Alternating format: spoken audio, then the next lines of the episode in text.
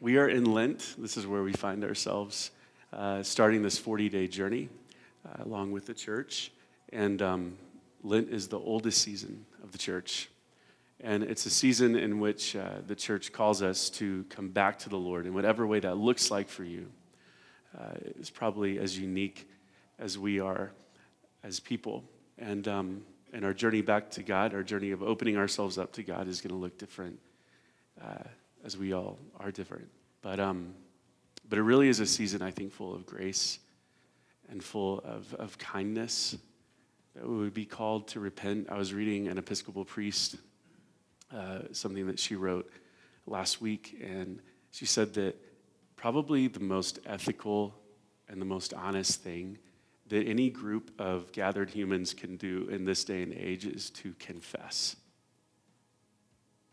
The most ethical thing that a group of gathered humans can do in this day and age is to confess. That is so rare. I think for me, Lent comes at this time, and I was talking with someone, I've probably done Lent like 30 times. And there's been times that like I hated it. There's been times I welcomed it. It's been so varied. And the really beautiful thing about the church season and about the consistency at which the church invites us into the life of being a Christ follower is the church does not change. Every Ash Wednesday, we still come and the words are still, remember that you are dust, and to dust you shall return. And so it's this really beautiful, consistent rhythm in our lives. And, you know, I probably, my experience is I don't really know exactly how I was experiencing any Lent, any given Lent, until I got to the next Ash Wednesday. And I could look back on my life and my heart and def, you know, see more clearly, like, okay, that's what was going on in me the year before. But I will say that it's a grace of the church to invite us into a place of confession, which, uh, like I said, is not the rhythm and not the expectation of our society, most certainly not our leaders, uh, and most certainly, really not the broader church. So it's a practice that makes us more human. And why it does is because we are all made in the image of God if you don't believe that, then you're going to have a hard time with Lent or confession. But if you can land with the church and saying that every person, no matter where they were born, no matter who they are, no matter what they look like, is made as a beautiful expression of the image of God, then confession is simply aligning ourselves with our Creator, with the one who made us and holds us. And confession and repentance then are the opportunity, they're the gateway, they're the invitation to be the most beautiful, most true expression of who we are as people made in the image of God. Because through confession and repentance, we come more and more and more into Christ's likeness. We look more like Him. So that's Lent. And I hope that you embrace it in the way that feels most true to you and most honest to you the church is also called uh, Lent the wilderness, uh, 40 days in the wilderness. And that's, uh, that's because sometimes it feels like that. It feels like uh, it's lonely and it's hard. It's hard to look at the state of your own soul. It's hard to be honest about things that you really don't want to be honest about. But there's something really powerful when we do that together as a community. But the wilderness, if you, if you notice in this narrative, it's Jesus who was drawn to the wilderness, not because he like chose to, not because it was like his great idea. And we should never really choose hardship just for the sake of it, but the Spirit of God led Christ into the wilderness. It was the Spirit of God that led him there for his good. And it is the same Spirit of God that in this season leads us into the wilderness. Because it's in those lonely, hard, unlivable places most of the time that we find out who we are. We find God. What I would like to say is, is the wilderness finds us out. I was a, a wilderness guide, like in the natural sense, like the Colorado wilderness. Um, years and years ago, so many years ago that when I told someone that, uh, actually a few weeks ago, he looked at me and he said, That's really hard to believe. and um, it is hard to believe. Now I have the dad, 35, and so um, I don't, I, I, you know, it was a lifetime ago that I was tromping around the wilderness guiding people. And, and when I was trained, um, to do this, we had like a month long training, and I was like the most horrible person that had ever been created. I mean, I was like cussing up the mountain. I was mad. I was accusatory. I was cold. I like, it was, I mean, and to be fair, like we all were. And, and also to be fair, our guide team leaders made it that way on purpose. Like, forgot our dessert a lot of times in our, in our packs. Like, oops, we went the wrong way and went out. Like, so, so there, were try, there was like some of like, they're trying to press this on us. But the point is that I was, I saw what a horrible, wretched person I am. It was the wilderness. The wilderness found me out. But also at the end of that summer, I was probably the, more, the, more, the most centered that I've ever been in my life. Because in the wilderness, in that place of repentance and confession and being pressed, metaphorically, we tend to find peace. Because we come face to face not only with ourselves, but with the Spirit of God who guides us into those places and who's present with us, who leads us, who transforms us, who makes us into a more beautiful expression of who we are in Him. So, all that to say, church, we don't have to walk into Lent or any wilderness season in our lives with fear, with condemnation, with apprehension, because it's where the church has for thousands of years met Christ. And so, whatever Lent is for you, embrace it with the whole of who you are. What happened in this narrative with Christ is that the tempter, Satan, the devil, however you conceptualize that, came to him and offers these three temptations appeal to his hunger, appeal to his maybe a sense of wanting power, a sense of who do you really trust. And in, all three, Jesus refutes them with the law which is really beautiful because it's the same law that the people of God like could not keep in the wilderness in the 40 days as the Israelites like roamed around the wilderness. The same law that they could not keep, Jesus keeps. And he uses that as a refute against the temptations. But more importantly, what's going on there to me is a model of what Christ is like the rest of his time walking the earth. And it can be, I think, summarized in this that Jesus said later, I do only what I see the Father doing. That is to say, I trust the Father with the entirety of who, of who I am. And that is something that human beings just don't get. Peter later, when Jesus says, I'm trusting the Father, I'm following the Spirit till the very end, I'm fulfilling my purpose in the cross. Peter was like, no, no, no, no, no, no. And he says, what did he say? Get behind me, Satan. That's harsh. Have you ever said that to a friend? Don't. But he says, Get behind me. Satan. That's that voice again. That's that voice saying that I can have the kingdom without the cross. Jesus was on the cross in his last hours, and Romans Roman soldiers came and they said, they said something really similar to what we see here. They said, If you are the Son of God, then remove yourself from this cross and forego the suffering. Do you remember that? If you are the Son of God, take the kingdom and forsake the cross. See, people had a history around Christ of just not understanding what he was about. Because, first and foremost, before it was about his deal and what he wanted, it was about submitting to the purpose and the plan of God.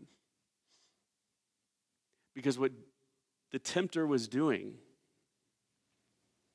is he wasn't like coming to Jesus saying, like when the Greek, when it says, if you are the Son of God, that's a conditional in the Greek. So the only way it could really be translated right, if you are the Son of God, is that if Satan did not actually know who Christ was, but he did know. So we could translate this, since you are the Son of God. Does that make sense? He knows who he is. And so what he's coming to Christ saying is, since you are the Son of God, then turn these stones into bread. Then jump, you know, fling yourself off from this place and just show, show how great God is or bow before me. What Satan is trying to do to Christ is to reframe his identity in Christ. And that's the greatest temptation, I think, of all. It's the temptation that we face. Since you are a son of God, since you are a daughter of God, forsake all that, that God has for you. Don't worry about trusting God, but, but kind of do it your way. I mean, we see it in our leaders all the time. We see it in the people that, that run our country.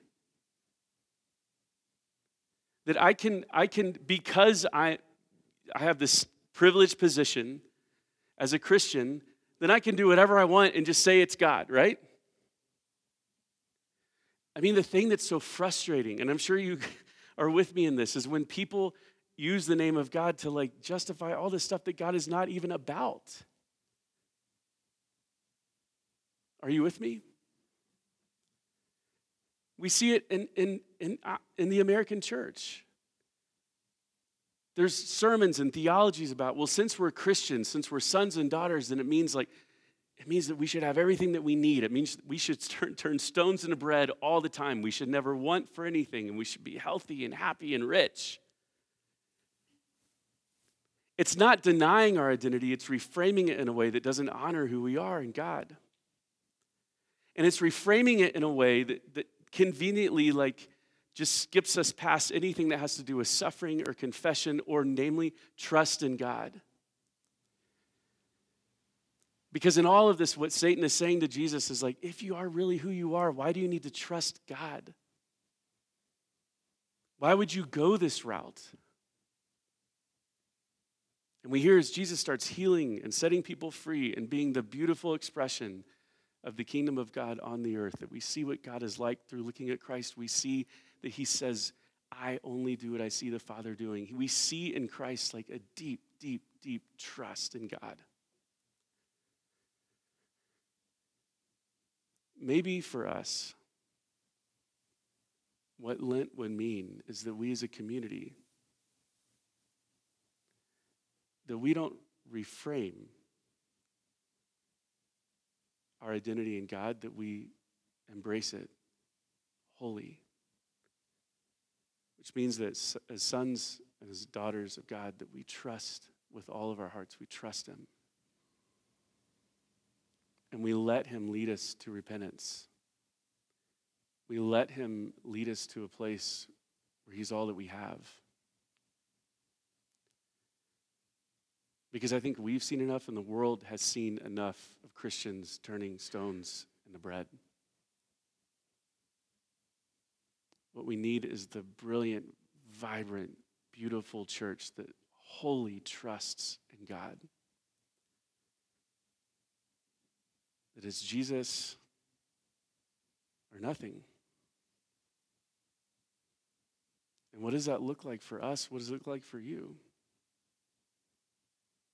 See, like when Lent calls us into fasting, it's not just so like we can give up alcohol or we can like, you know, have healthier habits. And, and that's good to have, you know, healthy habits. But at the heart of fasting, it's it's that we, t- it's we let go of this tangible world. We let go of this temporal reality and we're swept into something that's eternal and lasting. We fast in hopes of something so much greater. When we, as this prayer book says, that we embrace self denial, that we, we, we try to, as best we can, kind of silence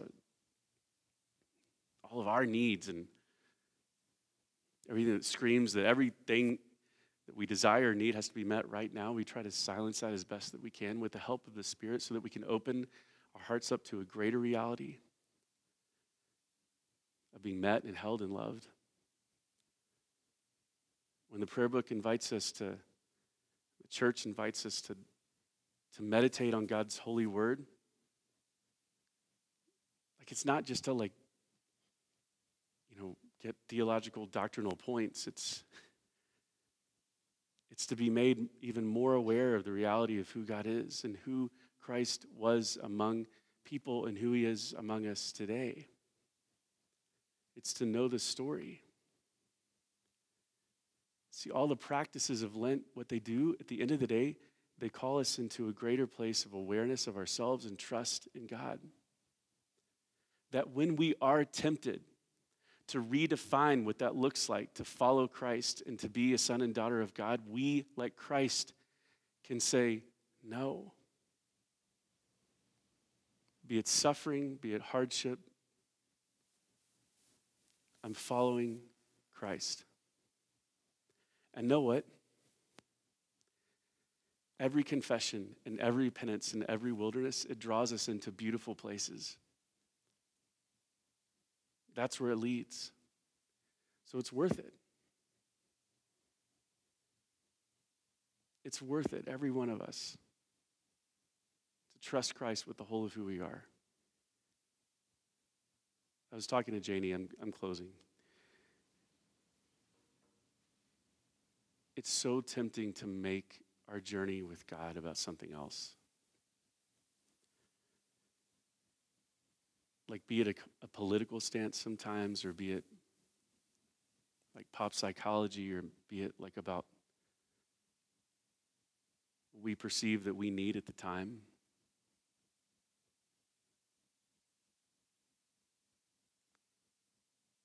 But it's so shallow and unrewarding. We're invited into something so much deeper and richer. And when we pray for you, we pray that you would be led into deep waters with Christ. That you would trust Him, that we all would.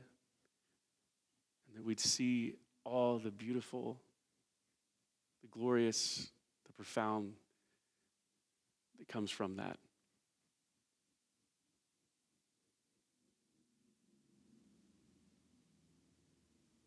So may you find him in the wilderness. Thank you for listening to the Bloom Church podcast. For more information on who we are and how you can get involved, visit our website at bloom.church.